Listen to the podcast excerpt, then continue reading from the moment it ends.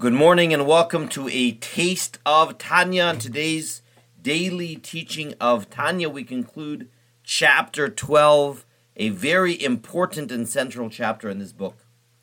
In the earlier chapters, we defined that inside of every single person there are our insides. Those are the things that make us tick. Every single person has these emotional traits called kochot nefesh, soul powers. There are emotional traits, our intellectual faculties. And then there's our outsides, which are called the garments of the soul, the way we express ourselves through thought, speech, and action. And the tzaddik, the true tzaddik, the true righteous man or woman is someone who has perfected both the insides and the outsides. Not only are they acting in accordance to what God wants, but even on the inside as well, they are only attracted to holy things. They do not have temptations for that which is ugly and dark. They have a love for God, a love for others. They see the souls of others, and they have pretty much put their more animalistic urges in a comatose state.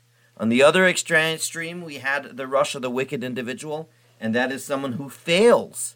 How often, in what kinds of sins, that was a lengthy discussion, but the point of the matter was both on the insides and on the outsides, sometimes, or many times, the animal soul gets to the better of them, and they fail and do what they are interested in as opposed to what God is asking of them at any given time. And in chapter 12, we are introduced to the hero of the book, the Benoni, literally the intermediate person. But in the book of Tanya, the Benoni is quite the extraordinary man or woman. It is someone that, while on the inside, still has the temptations and urges of everyone, still is gravitating towards materialistic and sometimes even ugly tendencies. Nonetheless, time and time again, they have the ability to keep themselves from violating what God wants when it matters, when it comes to thought, speech, and action. That even if they have the emotional pull towards those items, they can say no.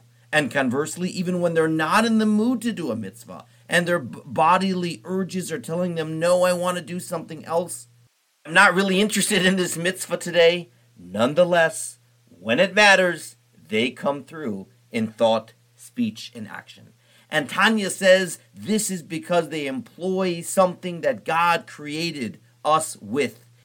The words are important in Hebrew Moach Shalit Al Halev, the mind rules over the heart. This is something that we are biologically created with us. It's not a matter of if we have it, it's a matter of whether we choose to employ it or not.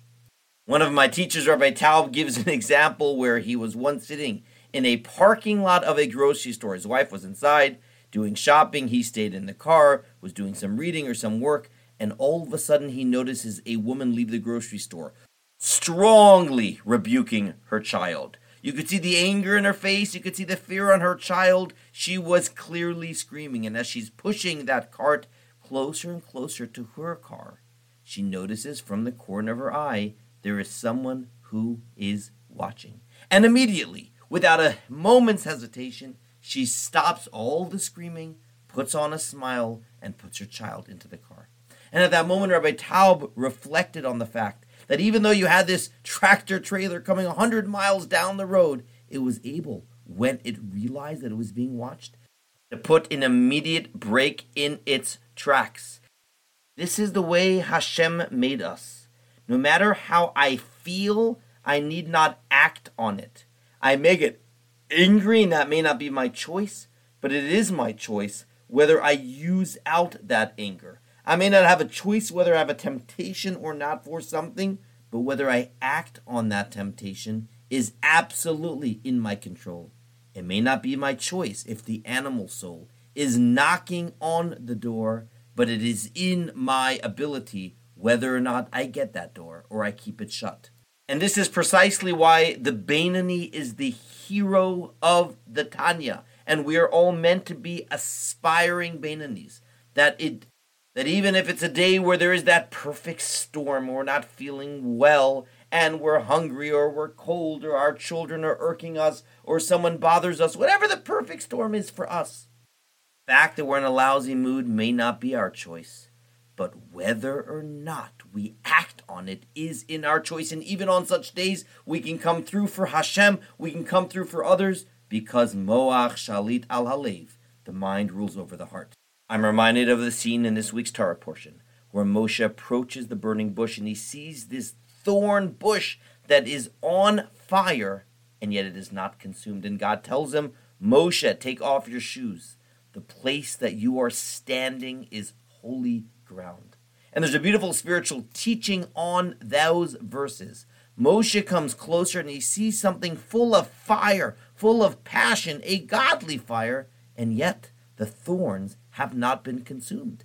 Meaning, how is it possible that someone is filled with a godly excitement and at the same time their ugly, thorny tendencies have not been consumed? How is it possible to be excited for a mitzvah while at the same time having all sorts of unhealthy excitements at the same time? To which Hashem says, Don't be puzzled, Moshe. That is the holy individual. That place that a person stands is holy ground. Take off your shoes. Both can coexist together. No matter how you are feeling, no matter what you're attracted to, no matter what temptations you have, you can still be filled with the fire of Hashem because that is the secret of the Beit.